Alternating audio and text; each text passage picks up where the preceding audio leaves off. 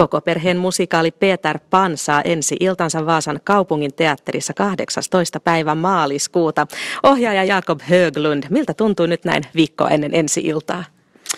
No se on aina, se on jännä, tuntuu, tuntuu hyvältä, mutta aina yksi viikko ennen ensi on paljon tekemistä vielä.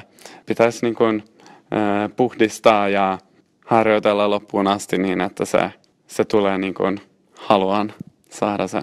Mistä sinä ja työryhmä olette löytänyt inspiraation tähän loistavaan visuaaliseen näyttämön? Siellä on värejä joka puolelta ja palloja ja palikoita ja liukuriakin. No siis ensimmäinen ajatus oli, niin siis mä yritin miettiä, että minkälainen on mikä mikä maa. mitä on niin kuin lasten unelmamaailma.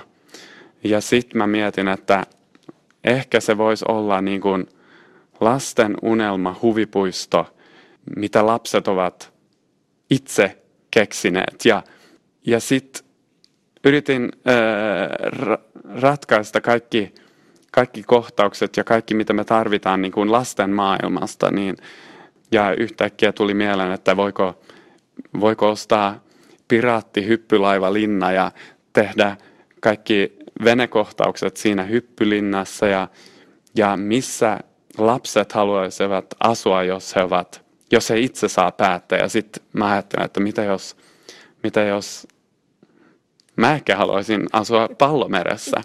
Okei, okay, järjestetään iso pallomeri heille ja, ja kaikki, kaikki sellaista ajatuksia. Ja, ja myös vaatteista ajattelimme, että mitä jos lapset itse koristelitte pukuja ja mi, minkä näköisiä he, he haluavat ää, niin kuin puvut, niin siinä ajatuksella kaikki on mietitty. Peter Pan, hän hän lentää tässä tarinassa. Miten te olette ratkaissut tämän asian nyt Vaasassa? Mm, sama, siis se on tosi tärkeää mulle, että Peter tässä näytelmässä Peter pitäisi lentää. Ja mä, mä ajattelin, siis aina melkein kaikki ajattelee, että Peter lentää valjalla. Ja Peter lentää myös valjalla tässä esityksessä, mutta mä ajattelin, mä oon ajatellut niin kuin mietin, että miten lapset, kun he leikkii, miten kun he leikkii, että he, he lentävät, miten he, he tekevät sitä. Ja löytyy tuhat erilaisia tapoja lentää, kun mä aloitin miettiä sillä tavalla. Että meidän esityksessä Peter lentää uudella tavalla jokaisessa kohtauksessa. Käytetään sitä tapaa, mitä me tarvitaan juuri siellä ja mitä sopii kohtaukseen. No mikä mikä maassa, siellähän on myös vähän jännittäviä elementtejä. Siellä on merirosvoja muun muassa. Kuinka jännittävä esityksestä tulee? Pääseekö perheen ihan pienimmät mukaan? Mä luulen, että, että se ei ole niin pelottava, koska tämä tarina on niin täynnä rakkautta. Ja se on, tietenkin se on, se on aika jännä, mutta vaikka Koukko on tosi vaarallinen, hän käyttäytyy niin kuin – niin kuin tosi pieni lapsi. Ja mä luulen, että yleisö huomaa sitä, että, että hän ei oikeasti ole niin vaarallinen, että hän on aika, hän on aika hauska siinä tavalla.